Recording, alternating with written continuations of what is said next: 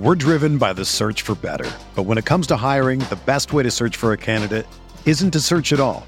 Don't search match with Indeed. Indeed is your matching and hiring platform with over 350 million global monthly visitors, according to Indeed data, and a matching engine that helps you find quality candidates fast. Ditch the busy work. Use Indeed for scheduling, screening, and messaging so you can connect with candidates faster. Leveraging over 140 million qualifications and preferences every day, Indeed's matching engine is constantly learning from your preferences, so the more you use Indeed, the better it gets. Join more than 3.5 million businesses worldwide that use Indeed to hire great talent fast. And listeners of this show will get a $75 sponsored job credit to get your jobs more visibility at Indeed.com slash BlueWire. Just go to Indeed.com slash BlueWire right now and support our show by saying that you heard about Indeed on this podcast. That's Indeed.com slash BlueWire. Terms and conditions apply. Need to hire? You need Indeed.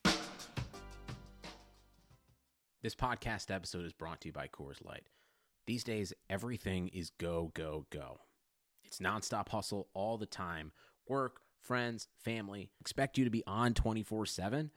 Well, sometimes you just need to reach for a Coors Light because it's made to chill. Coors Light is cold lagered, cold filtered, and cold packaged. It's as crisp and refreshing as the Colorado Rockies. It is literally made to chill. Coors Light is the one I choose when I need to unwind. So when you want to hit reset, reach for the beer that's made to chill. Get Coors Light in the new look delivered straight to your door with Drizzly or Instacart. Celebrate responsibly. Coors Brewing Company, Golden, Colorado.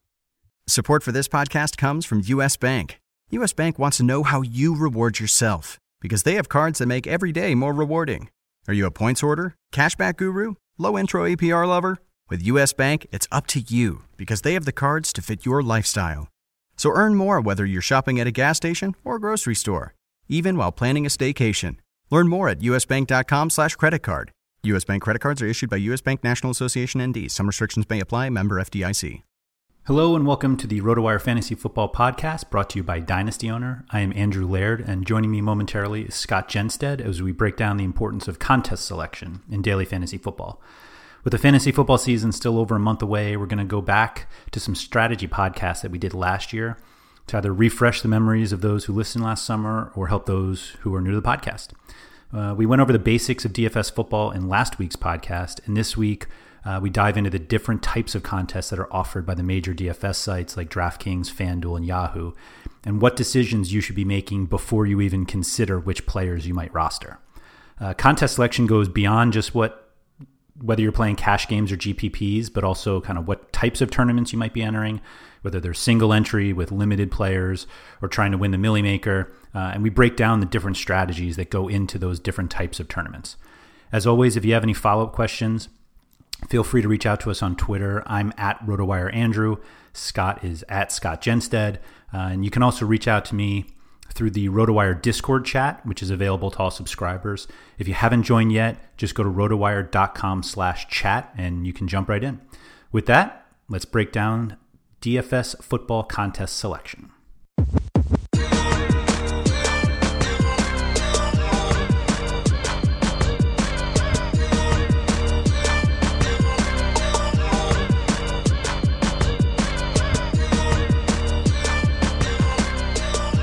Hey, everybody, welcome to the RotoWire Football Podcast. It is uh, July 26th, Friday. I'm Scott Jenstad, joined today again by Andrew Laird. Uh, this is the uh, this is the DFS version of the football podcast. So uh, during the season, we will be fully breaking down the slate for you, talking about games, talking about players, talking about injuries, all that kind of stuff. But in the preseason, uh, Andrew and I decided we're going to talk about uh, you know DFS in general, strategy, contest selection, what money what money you play, what types of games you play, that sort of stuff. before we jump into the the details, Andrew, how are you today? I'm doing well. I'm doing well. It's uh, I think uh, hopefully we cover it over the next uh, few weeks. But I think there's a lot of stuff about DFS that people don't necessarily think about, and there's some things that will make that will have a pretty big uh, effect on an ROI. And so uh, hopefully we can get those out of the way now, so that when the season is underway, we can just talk about players and pricing. Absolutely. And I, and I it's funny because you know I obviously uh, I play a lot, and I I think I'm pretty good week by week at breaking down the slate and you know finding players stuff like that. But I think that contest selection, money management is something that you know I don't really uh, I don't really do perfectly at all anyway. So it, would be good to talk to you about. It. I know you're really good at this uh, kind of realm of DFS, doing all the soccer work and all that kind of thing. Uh, you know, it's hard for me because as we talked about last time, I, was, I had like I had one big score in DFS a few years ago, and I think it it kind of taints a little bit how I it, you know it's hard for me to jump into the the three dollar double up, and it's not that you know money. the level you play at is fine for what you do, and it's really important to know that. But when you win a bunch of money, it kind of seeps in your mind like, oh, I got to do that again. Whereas you know it's pretty dumb because you still have to play week to week to make money. But I feel like it's kind of tamed a little bit how I play, and I go a little bit too much for the big uh, you know GPP shot. Now that I I had one, you know, not a millionaire maker or anything like that, but a pretty big score. I think it, uh, it kind of affects how I play a little bit. Yeah, in football specifically, although you know there are opportunities in baseball and basketball, but like somebody like me coming from soccer, where generally if you win like the big GPP of the week, it's not like life changing money. Um, right. You obviously can increase your bankroll. Hopefully, uh, the big problem we have in soccer is that just not many people are playing. So hopefully, if you win, you kind of keep playing and keep the money in the ecosystem. But for football, when you have such a big win, I can totally see that. Like the idea, and we'll kind of get get into this a little later, but the idea is usually you can kind of grind out a little each week, each week, and, and right. you're hoping for that huge score. And then it's like, well, what do you do after that huge score? Do you really want to just keep grinding, like you said, those three dollar, five dollar double ups, or do you just kind of keep going, going big? And so um, it's a it's a good problem to have, I think. Oh, for sure. I, I, I, don't I don't want to give the problem back. yeah, yeah, yeah, exactly, exactly. I think it's important to know like what kind of DFS player you want to be, and that's something that each person needs to figure out. And some people, you know, putting in uh, you know 100 bucks a week and trying for the millionaire maker or trying to win hundred thousand dollars, you know, that's fun. And is kind of taking that shot is what makes it fun. Some people that uh, don't like to lose money. Some people grinding out money is really important. I think it's uh, it's key that each individual person has to kind of set that for himself. There's no set way to play DFS. I think we hit on that last week. There's no there's no right way to play. Um, but uh, talk about a little bit uh, how you feel, how you kind of uh, advise people on you know someone jumping into DFS or trying to figure out exactly uh, how they should start playing. Yeah, so I mean, we everybody knows that like there are people who do this professionally. The number of people right. who do it is probably smaller than than people expect, uh, but obviously, if you're playing daily fantasy sports, you're generally doing it to win money. Uh, that's uh, you know whether you do it professionally, whether you do it as kind of a side income, whether you do it just recreationally, or you're just trying to hit that million dollars. Like we are not necessarily in this to lose money. Right. a lot of people do lose money, and that's I mean yep. that's generally part of it. But um, the, the goal is to win money and uh, subsequently, you need to figure out how seriously you want to take this. And like we said, like everybody's financial situation is different. Everybody's hobbies are different. Like some people look at this as a hobby and that's fine. And if you want to spend five to 20 bucks a week on your hobby, that's good. There are other people who spend hundreds or thousands of dollars on their hobbies. Uh, you know, if you, um, if you're somebody who likes to put like train sets together, like real model trains, like that's they're usually not getting money back from that. But you know, there's there's hobbies like that. I collected baseball cards as a kid and figured I would retire when I was 25 because I had all these Frank Thomas rookie cards. And um, how'd that how'd that work out for you? Yeah, here I am, here yep. living the life. Uh, uh, so. Um, I, am uh, in the same boat. The, the, the amount of 87 Topps that are in my attic right now oh would uh, would astound you. It's a great season, though. I mean, it was, it was a it great was. set. I have the same set. That's the problem. I, we both have it, and but plenty of people and have it. It's worth like eleven dollars.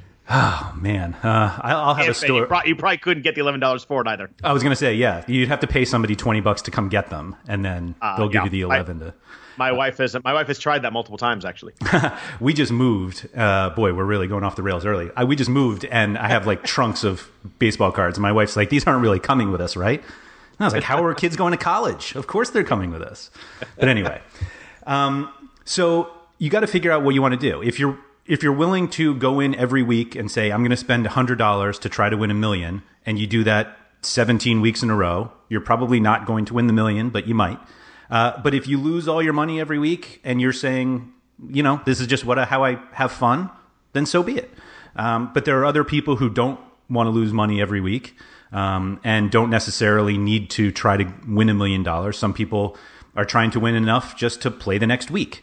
And so right generally, uh, the idea is that you do a mix of uh, GPPs and cash games because uh, GPPs are much harder to win. They're basically harder to cash in. I mean, a lot of them now you need to be in the top 20% just to get about one and a half, one, one and two third times return, uh, yep. which basically, not basically, which is by definition worse than a double up. Uh, and generally in double ups and 50 50s, certainly 50 50s, you only have to be in the top half.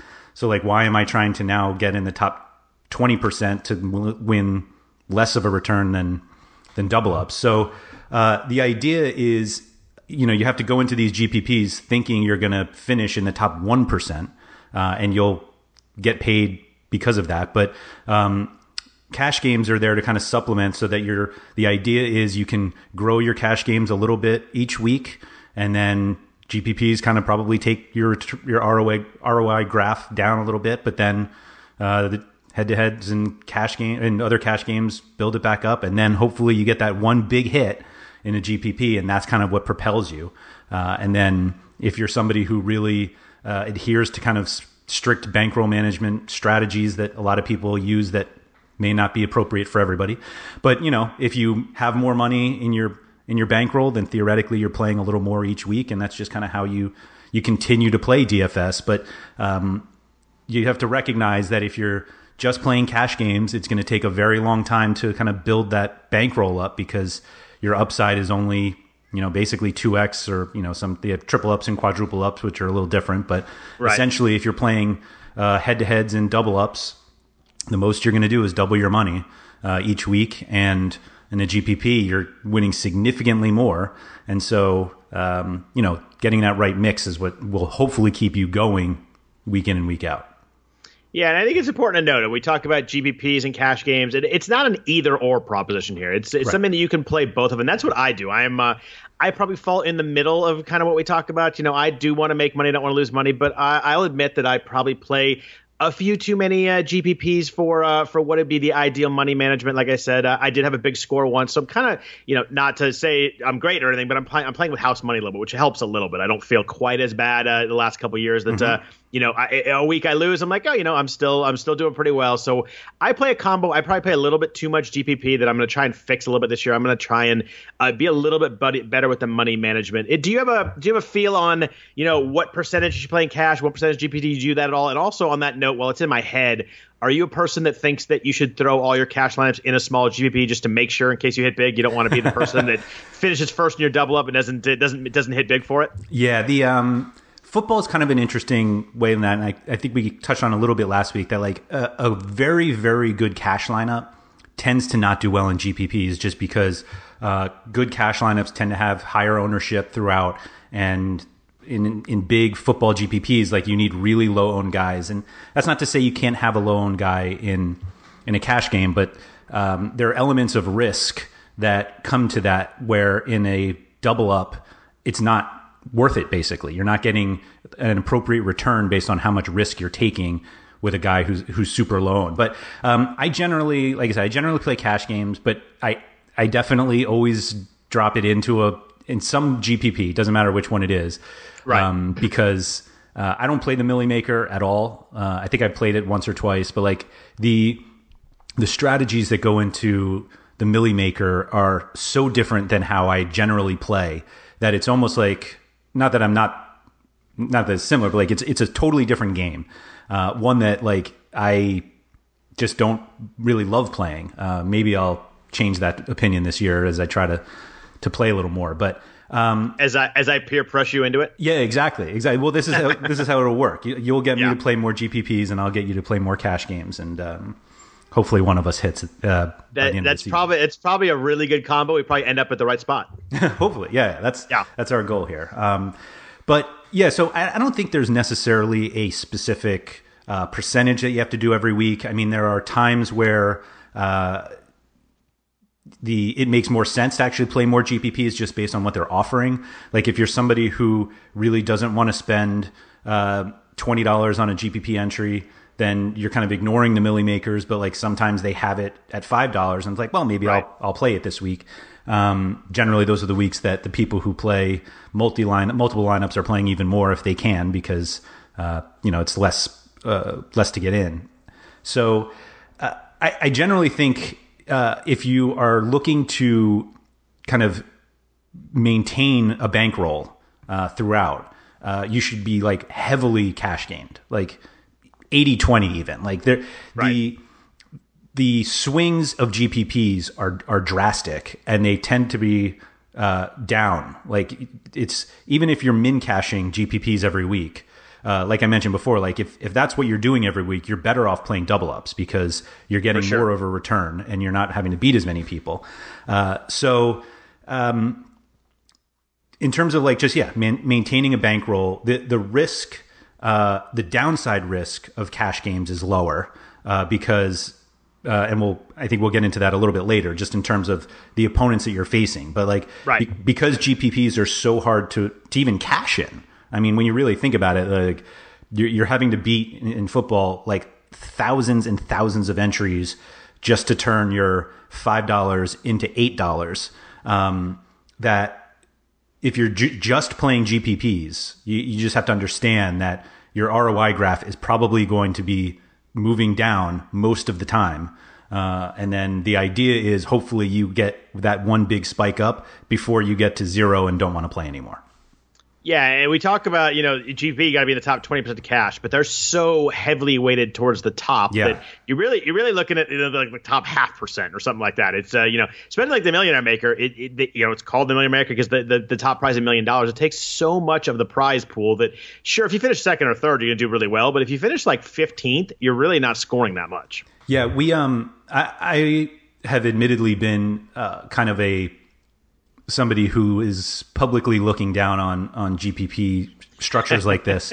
Um, but the uh, just like you said, they're, they're really top heavy, and uh, the soccer ones are obviously much smaller. So like the way that that I generally look at them, you're like, um, you know, they'll come out with a new another GPP, and it's like, oh, it's a thousand dollars to first, which in soccer you tend not to get that much, and then it's right. like a seventy dollars to sixth, and. Yeah yeah, exactly. Like that's that's crazy. Uh, and it so, is. but you kind of have the same structures in football, except the numbers are just bigger. And so, when you're looking at GPPs, um, and and DraftKings seems to be very adamant that that the top prize is what people, what most people want.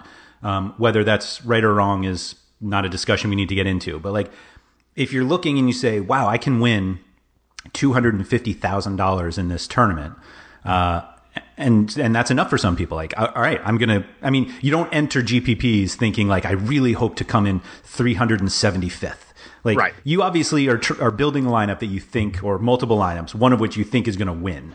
Um, but if you look at what you're actually entering into and you think i if i don't win where do i have to finish in order to essentially make my money back and if the answer is like first, second, third, or fourth, then your strategy changes about both whether you want to enter that GPP and how many times. Before we continue, just a quick message from our sponsor, Dynasty Owner. Are you looking for a new challenge? Then it's time to start playing Dynasty Owner Fantasy Football this season. Dynasty Owner Fantasy Football unites the fun and excitement of fantasy football with the skill and strategy of the front office. Dynasty Owner is the only way to play fantasy football with real NFL salaries, adding the strategy of running an NFL franchise. Dynasty Owner provides a unique challenge for die-hard fantasy football fanatics. Go to dynastyowner.com slash rotowire because leagues are forming now. That's dynastyowner.com slash rotowire. We've all been in a league where the winner just got lucky, or if you're like me and know you're better than most, Dynasty Owner gives you the platform to prove it. Dynasty Owner favors skilled players who can manage their roster using real NFL salaries within the salary cap. It adds an entirely new level of strategy. Go to dynastyowner.com slash rotowire to validate your fantasy football skills. That's dynastyowner.com slash rotowire. So we kind of uh, started getting into a GPP contest selection, and you know we talk about GPPs kind of in general, uh, guaranteed prize pool contest, but there are a ton of different GPPs. We talked about the Millionaire Maker, that's kind of the big DraftKings contest, but you know that contest has usually over hundred thousand people in it. Uh, the the FanDuel one is usually a, twenty five dollar entry. They call it the Sunday Million. That usually gets uh, you know I, the the year that I did well in it was seventy five thousand people, and these are huge contests, but Uh, there's also there's there's three dollar GPPs, there's five dollar GPPs, there's single entry GPPs. So let's kind of talk about you know we're early in the preseason. There's no player news to talk about as much as uh, you know training camp Twitter does zero for me. Um, it's just the worst. Like I don't need to hear about I don't need to hear about a guy catching a five yard out that looked good in training camp. It drives me so it's it's worse than spring training Twitter, which is really really bad, but training camp Twitter takes it to a whole other level. But on, on that side note, but so let's talk about GPP contest selection. And this is something that I kind of struggle with a little bit. Like, you know, do I jump in the hundred dollar uh, GPP or do I jump in the big three dollar? You know, that sounds so much cheaper. The top prize is the same, but there's so many more teams. You, your chances, you know, go way, obviously way down. So, um, how do you start to think about when you do play GPPs? I know you're more of a cash game guy, but how do you start to think about which ones to play? Are you a single entry person? Are you multi entry? Do you do multi lineups when you do a GPP? Where, where do you kind of fall on that that world?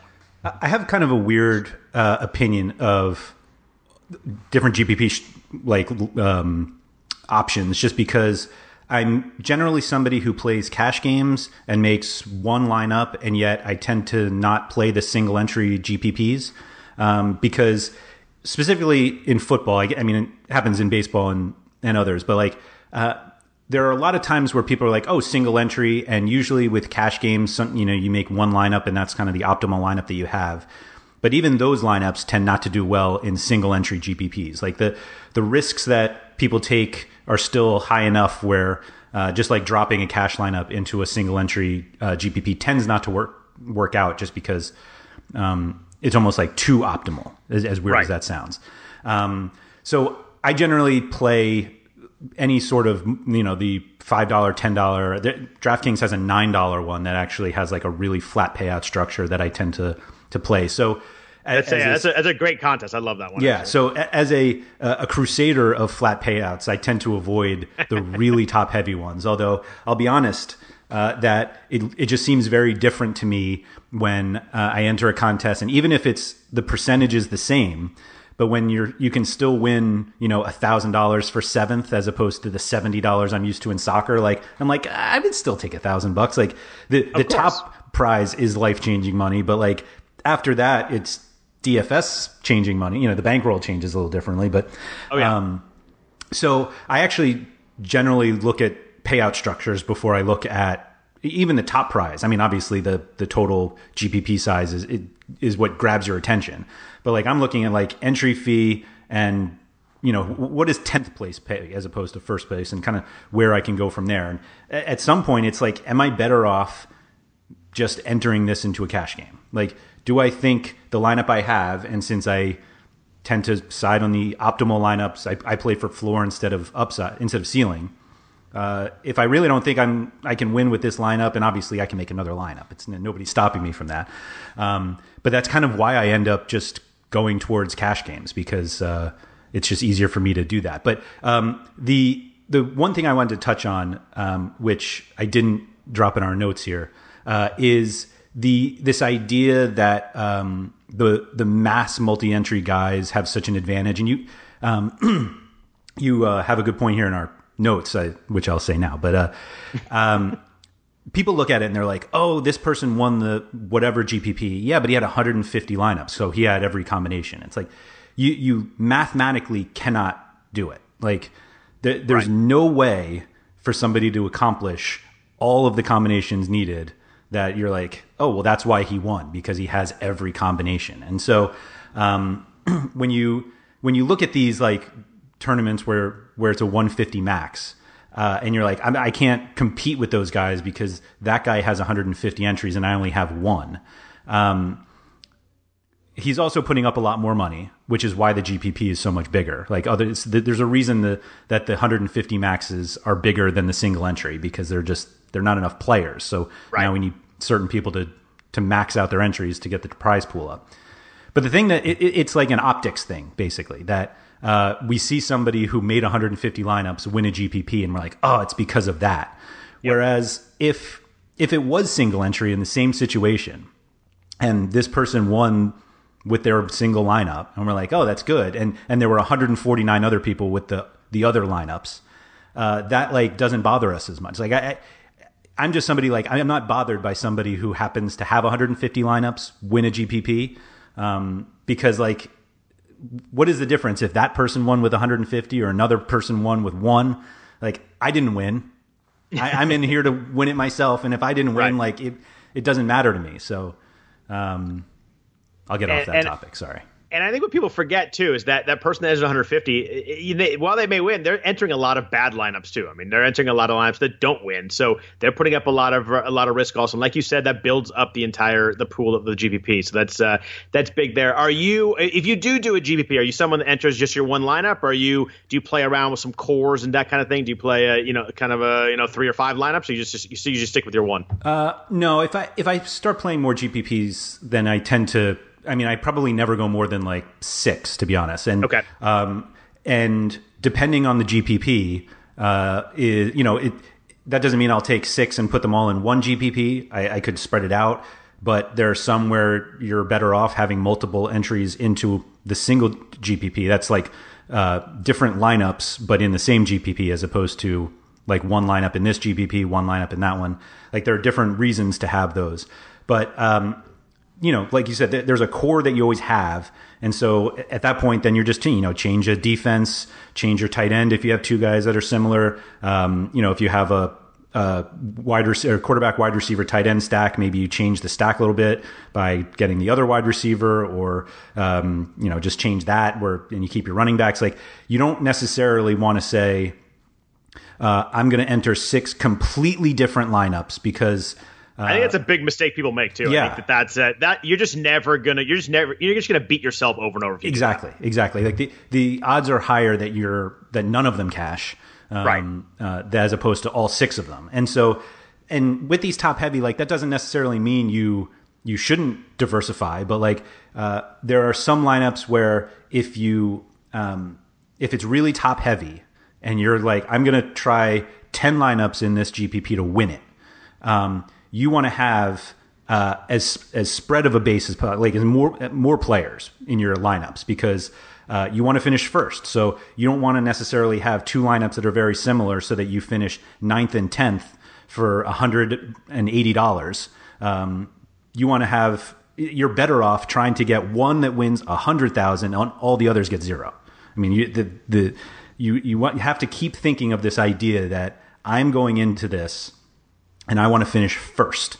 Uh, but that $9 one uh, that we ran first on DraftKings has a much flatter payout. So it actually does benefit you to finish sixth and seventh as opposed to first and you know 195th. So um, when you go into these GPPs, and if you want to enter multiple lineups in a single GPP to win it, just understand that the payout structure should have an effect on the specific lineup construction that you use for each one. So if you're uh, say you're playing five lineups in a contest that's uh, let's go with the kind of the flat payout nine dollar version. Like uh, if you're playing five contests and Saquon Barkley's your favorite play of the week, you really think you like the matchup, you like the price, you think he's going to be popular, but not uh, so prohibitively so that you don't want to play him. Like how many of your five lineups would you put him in? Is like two, three, or you you're not playing five of five with him, right? Uh, probably not. But like if I if I think he's the best play that week, and I'm in a GPP where like it doesn't hurt if I finish uh, seventh 11th and 15th. Like I'll put him in four. Like okay, uh, the obvious. I mean, obviously five, and he's terrible. You lose all of them. Uh, but right. uh, I think if you're really strongly opinionated on on one player, like it's okay to go that heavy on him. I mean, th- again, there you'll probably not see guys go 80% on 100 in 150 lineups, but if you have five, right. like I don't think that's necessarily a bad thing. But uh, the opposite of that is if you're in a, a the top heavy GPP, uh, you you don't want four Barkleys because you don't want four entries to be ruined if he. Right. I mean, obviously it's ruined in the other one too, but you're probably winning a little more um, based on the flatter payout. But if you need to finish first, second, or third, uh, then you're down to you know one or two Barkleys as opposed to four or five. So in a top heavy GPP, since we're talking about it, I think you and I might differ a little bit here. Are you are you going to fully, fully fade someone that you think is uh, is popular? I think that football, in my opinion, I think football is a little less with this. I think that sports like basketball and golf, you get guys that are 30, 40, 50%, and I think you, you, guys become must fades. I think we talked about a little bit last week. Like the the running back who's 5,000 on, on one of these sites that, that you know falls in a role, yeah, that's to be a guy that's to be super high percentage. But for me, you know, it feels like the top end quarterbacks, top end running backs, top end receivers, usually enough good ones, they kind of get separated out. I'm usually playing the one I like most, um, you know, at those levels without worrying about percentage too, too much. Yeah, I think as long as you go in knowing that if that if you're fading the highly owned guy and he explodes, like you're probably dead. Yes. It, that doesn't mean that the guy that you're taking instead can't also have a great game.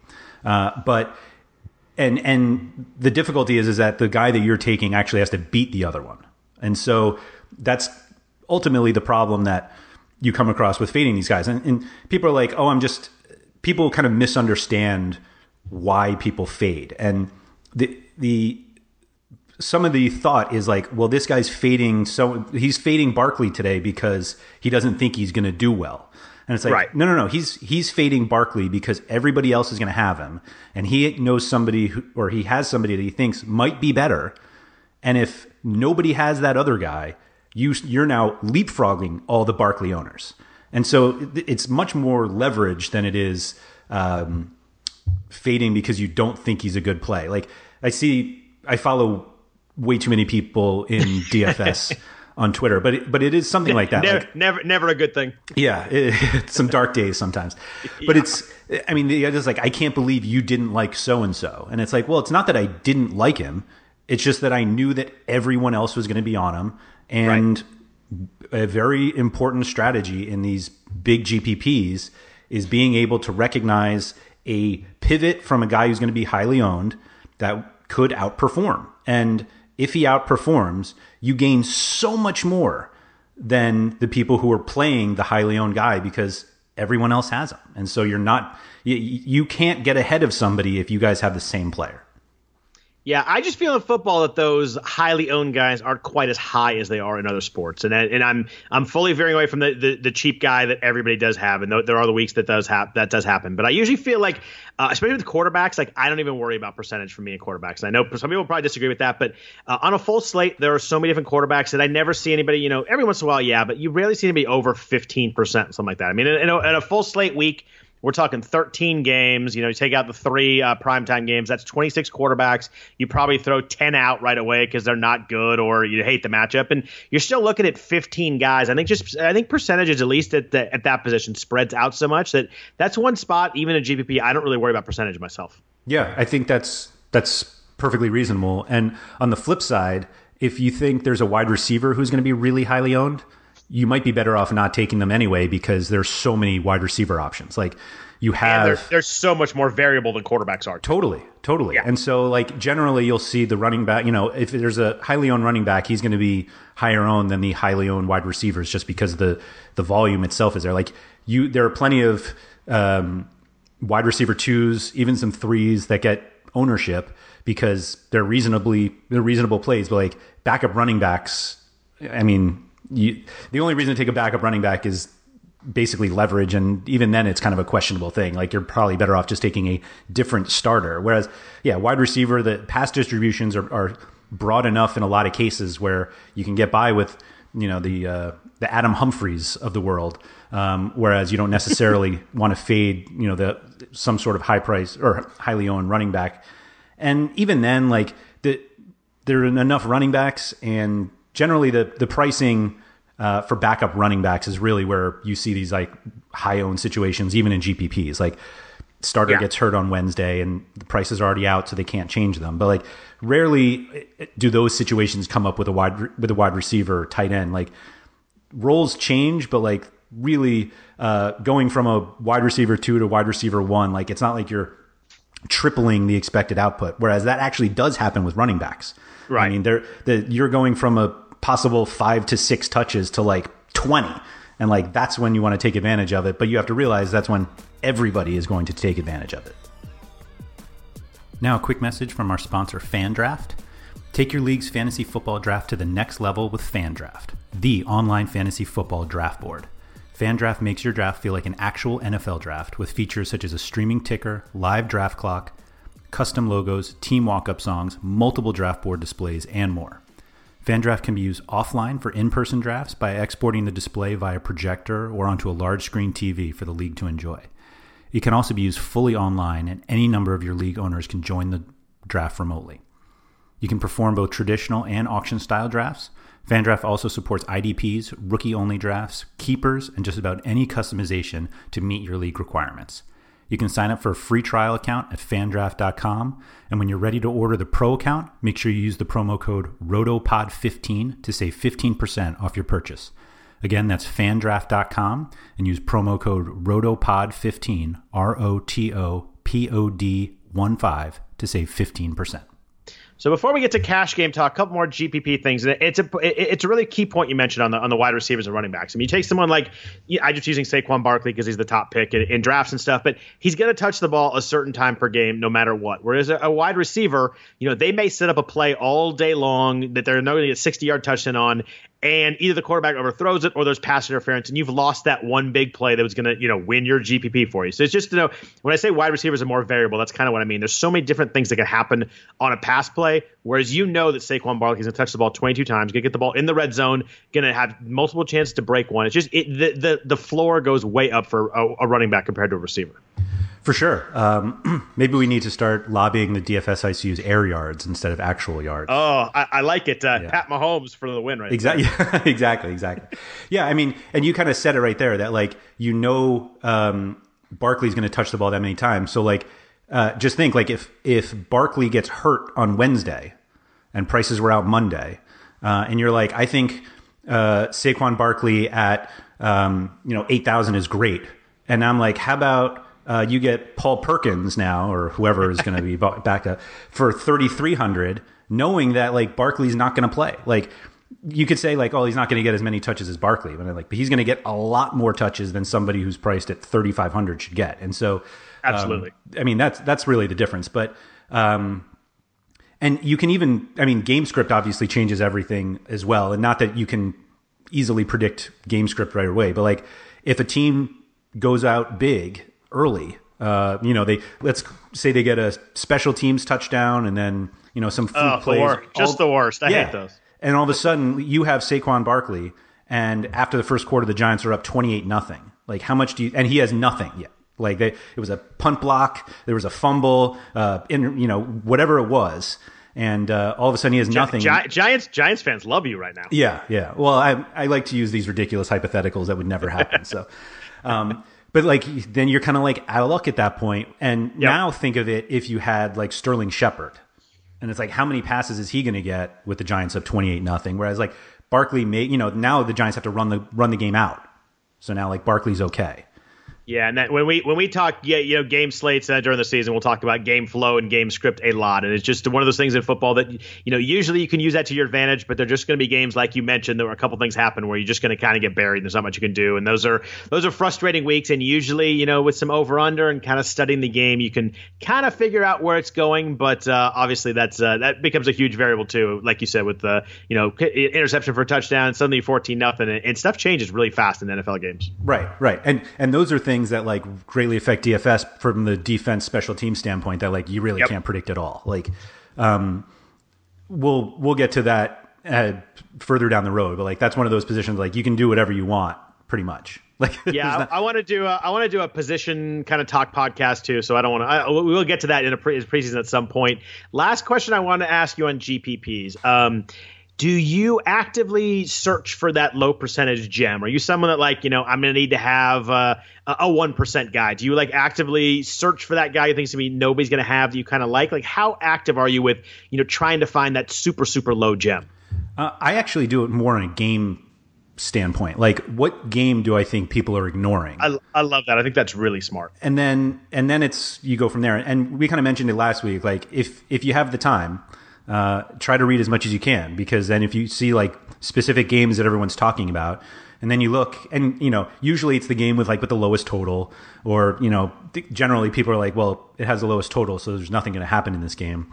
But like things still happen. Like it's not yep. like there's nothing. And so you look at the, those games and you say which one do i think people are ignoring and and why? Like the the reason they could be ignoring it is because there are five other games that uh, that are that look great, and so this one's just kind of getting overlooked, or you just have your own reasons of actually, I think the Jets are going to kill the Dolphins this week, and so now maybe Sam Darnold and, and Robbie Anderson nice, is the right nice, step. Nice example. Yeah, like I said, I take the ridiculous ones. So that, um, but you know, the, you, you, have to. I, I, think that's the way to look at it. You, you shouldn't be like, okay, let me just scroll down the, the list to the bottom of the wide receiver uh, player pool and like which guy do I think might be it. Like start at the game. But I think I think people do that. um, don't do that. I think people do. I think people do go. I think people do go like I, I, I need a one percent player, and they look for the one percent player rather than like you said, you know, find a game. I like to look at kind of the middle ranges of overrun. Find a game that you really like, and then find someone that in that game who you really like. And maybe if he's 4%, you know, you don't have to have the 0.5% guy. You always see those guys that then they win and that's great. But, um, you know, search for someone that you do like that might be low percentage rather than someone that's just low percentage, I think is kind of the point I'm making. Yeah, yeah. And, and there are different ways to do that. I mean, you could always target that game that everybody is looking at, but you're taking the, the third or fourth wide out instead of the first. Right. Um, but generally, yeah, I, I, think you're better off looking at it from a game by game standpoint of which which of these lower games do I think – uh, might go off. I mean, like uh, Matt Stafford's uh, again in DFS Twitter. Somebody uh, are getting a ton of uh, crap lately, but like he's somebody who can throw for 500 yards at any point. Like it just, it's, it's odd, but like sometimes you just get those like huge Matt Stafford games, and that doesn't mean like you need to like Kenny Golladay go right to him, but like Marvin Jones. I mean, they have Danny Amendola now. Like there, there are other guys um, that for for GPPs like that can go off and like you only need them to go off once. You don't need them to have a great season. You don't need them to have a great 3 weeks. Like you just need them to have a great game today and you get the benefit of taking of finding that guy that everybody else was overlooking because you know the Chiefs have a great matchup and the Rams have a great and all of these other teams that we know go off every week and they have good matchups, but like that doesn't mean that they're the only ones. Yeah, and that's a really good point on the you know don't have to have a great season. You know that's the that's the mindset of of season long versus DFS. You're just trying to hit this week. You just need Matt Stafford to be great this week. You don't need him to be you know better than the 18th best quarterback all year. It's just this week you're focusing on. Right, right. So let's jump into some cash game talk. We've talked a lot about GPPs. I know you're more of a cash game guy, so I'll probably lean on you a little bit here. But um, you know, the, the point with the interesting point with cash game is you know there's there's a different there's different variations there too, and I think that uh, I probably need to explore this a little more. There's double ups, there's triple ups, there's quadruple ups, but there's also head to head. You know, you pick a you play against one person, whereas the most points wins that matchup. So talk to me a little bit about uh, cash games and how you decide which ones to play. Now, a quick message from our sponsor, Ottoneu. Ottoneu Fantasy Football lets you build your fantasy football dynasty like a real GM. It's better fantasy football. Auction based, deep rosters, and college player prospects. Stash the next rookie of the year while he's still tearing up Saturdays. Trade for superstars to make a championship push, and develop a team over multiple years. Play against the best fantasy football competition on the internet. Visit ottoneu.com today. That's O T T O N E U.com. Yeah, so I I generally just stick to head to heads and double ups. Like even I mean triple ups and quadruple ups, I'll play if if I see the people who are in there, um, and if I think I can, you know, if I recognize them, then that's it. Which is kind of one of the first things you have to realize about cash games is like um, for head to heads, uh, you're going up against somebody else. Like it's it's one other person, and you're both putting money in, and one of you is walking away with that money plus the little sprinkle that DraftKings or FanDuel or Yahoo takes. Right. Um, so the it, so that's easy enough. You only have to beat one person. I mean, we're talking about these GPPs where you have to beat thousands and thousands of people. Uh, in a head-to-head, they only you only have to beat one person. Uh, on the flip side, your opponent also only has to beat one person, and it's you.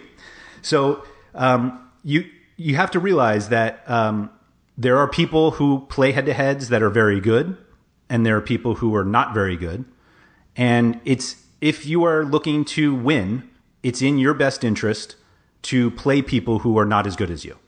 And and I know this sounds like very simple, uh, and and it is, but uh, when we you hear about people like oh. Um, you know, there's a bunch of fish. They're, we're looking for people who never play. Like the the a lot of people play this to win money, and to win money, you have to win somebody else's money. You're not up against a house where you right. don't feel as bad taking money from MGM. uh, you're taking somebody else's money, or they're taking yours.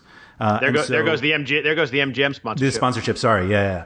yeah. um, so I think that's kind of one of the important things you have to recognize like right away that the, the idea is you are playing you want to play somebody who is worse than you, who is not as good at building lineups as you are, um, and they're going in. How do you, how do you how do you figure that out? Are there? Yeah, I so- don't play a lot of head heads. Are there on DraftKings? Can you tell like how what people's record is? Like how So- do, how do you know that? you it you don't know unless you Okay. play and that that's sort of the the difficulty in getting into cash games right away is i mean uh, in a sport in a the smaller sports soccer uh, probably even hockey mma tennis like the the the field of uh, DFS cash game players is small enough where if you play regularly enough, you you recognize names.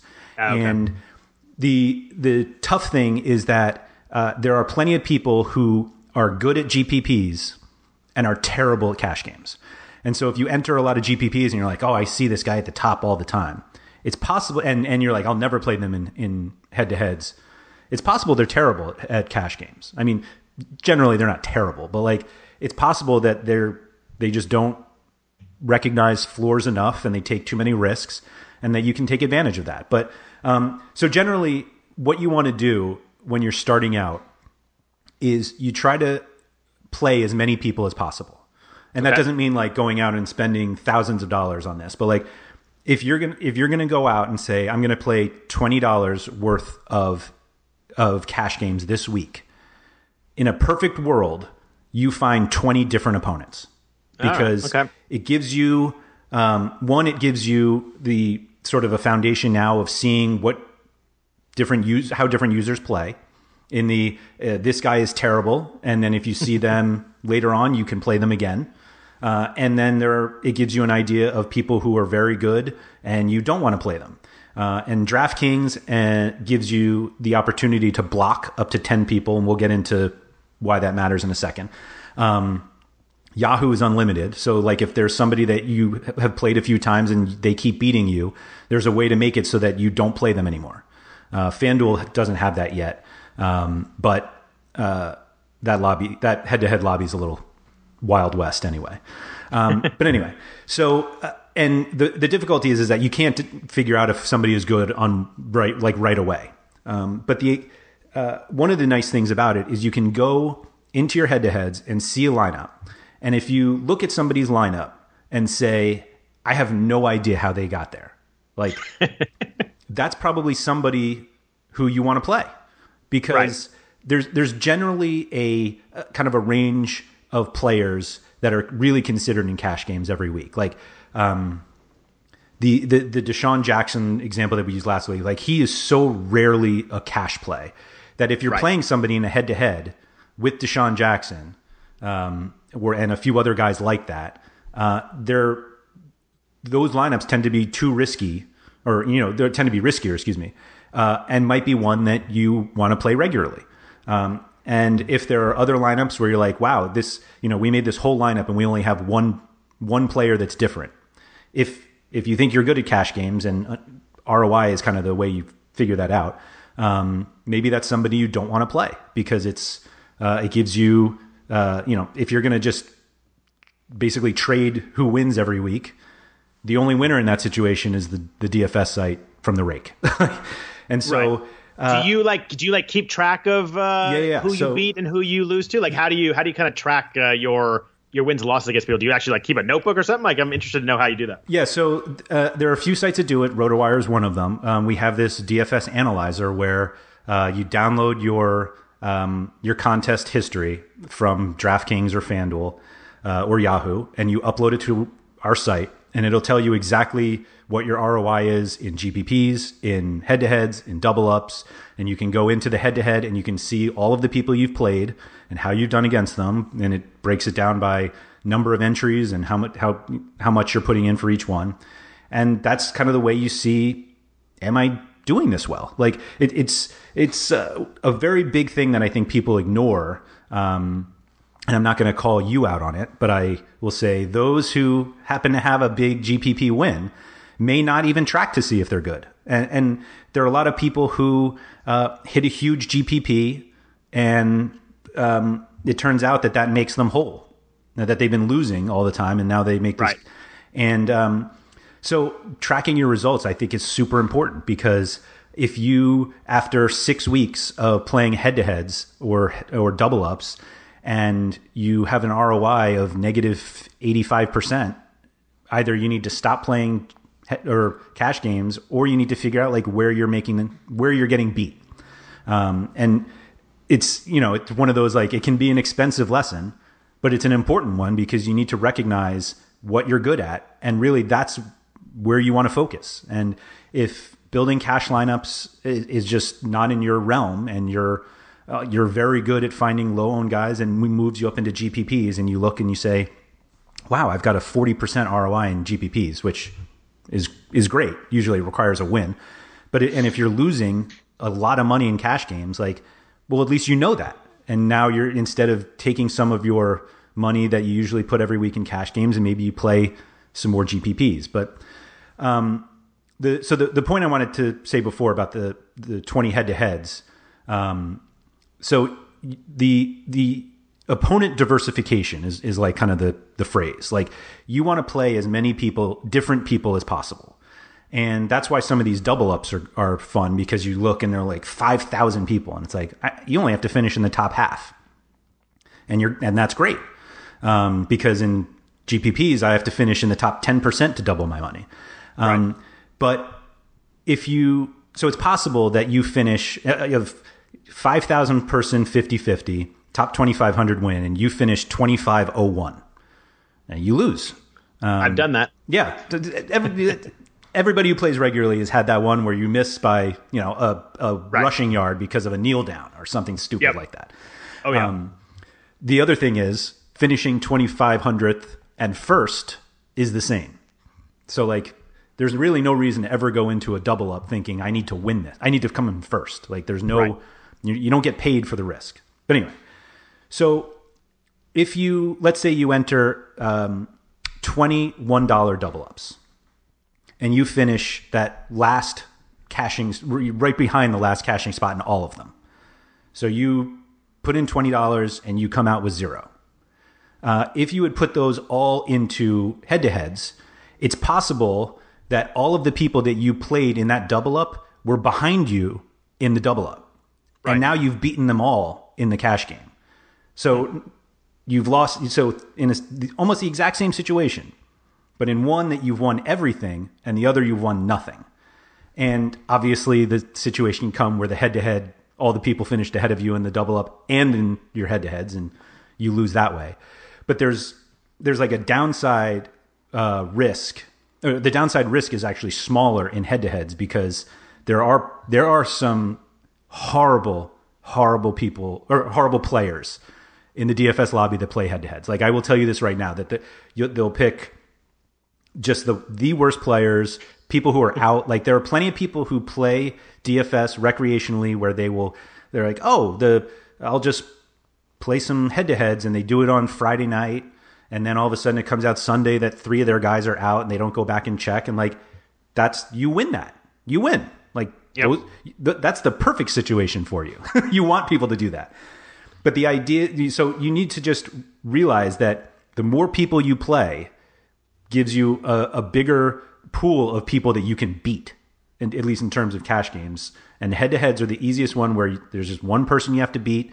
And it's possible that if all of you enter all of the cash game, all of the uh, double ups, and all of the head to heads, it's possible that you don't win any of your double ups, but you actually beat all of your head to heads and you come out ahead. So the last thing I want to that's that's a, a, really interesting point I hadn't thought about that way. Last thing I want to ask you about on double ups. Um, so I always see the double up lobby and there's you know the the big one dollar double up, big five dollar double up, big twenty five dollar double up. Do you have a preference on you know if you're paying for if you're paying for hundred bucks, do you put it in one hundred dollar double up? Or are you playing five twenty dollar double ups? Is there any difference between those?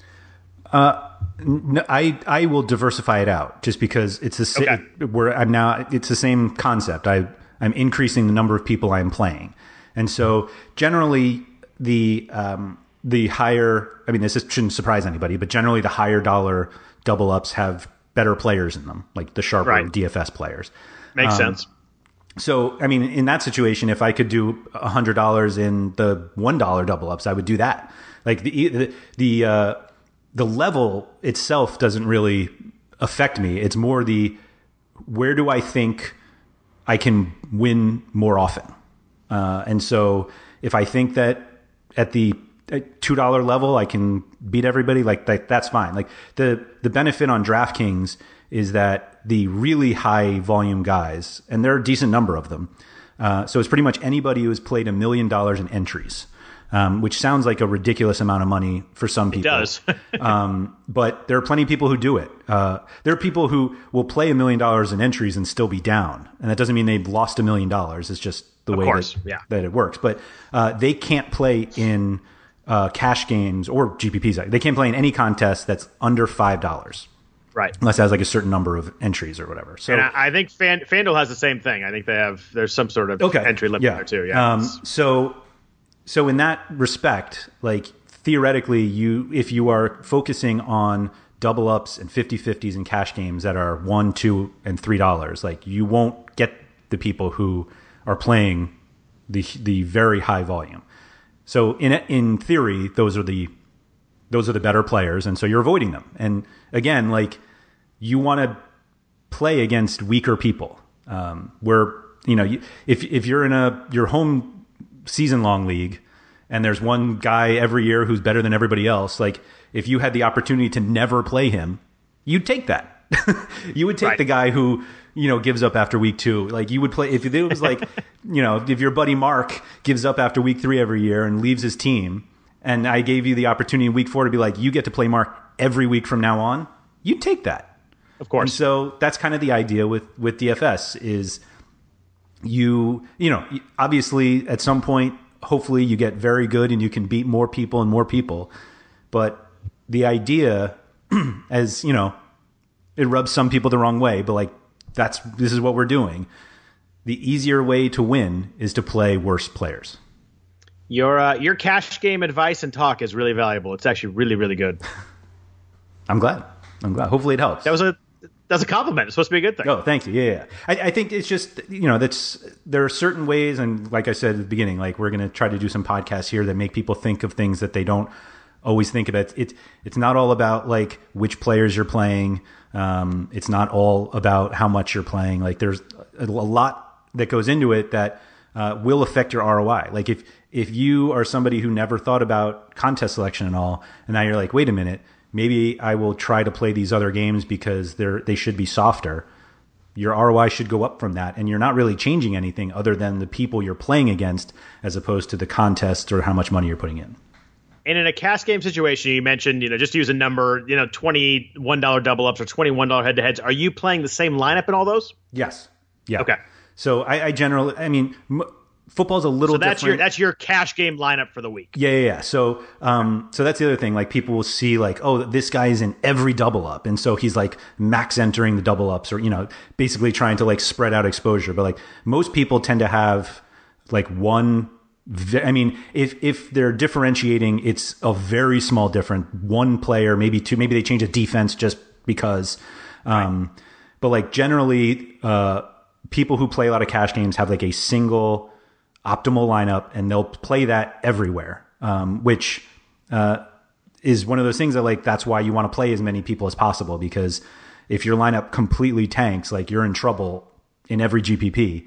But in cash games, there there are probably people that will be worse if you do, you know, if you really put the time into this. Like maybe your hundred dollars turns into thirty eight dollars, but it's better than turning into zero.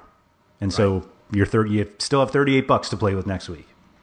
That's uh, no, that's uh, that's really good. Uh, cash games are something that I'm pretty good with picking GPPs and kind of lineups there and players, but uh, cash game exposure and kind of mixing it around is a little bit something that I need to be better at. So that was uh, that's definitely a valuable valuable thing for everybody here. Yeah, I, I hope. I mean, it's again, it's one of those small things that I think people will uh, will be able. You know, if you if you really pay attention to it, you're going to realize that wait, wait, I'm winning more because yeah. I'm actually targeting people who I think I can beat.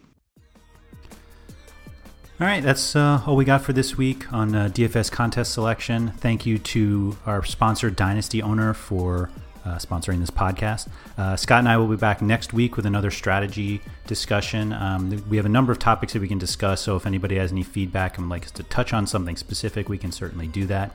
Uh, otherwise, we're just going to keep rolling these on Fridays as we head into the daily fantasy football season. So thank you for listening, and we'll talk to you next week. Spring is in the air at Littleton Coin Company, and we want to help you brighten your collection. Visit us at littletoncoin.com all month long to enjoy 15% off your purchase. With a wide selection of coins, paper money, supplies, and more, Littleton Coin Company has something for every collector's taste. Use promo code SPRING at littletoncoin.com for 15% off your purchase all month long. Restrictions apply. Littleton Coin Company. Serving collectors since 1945.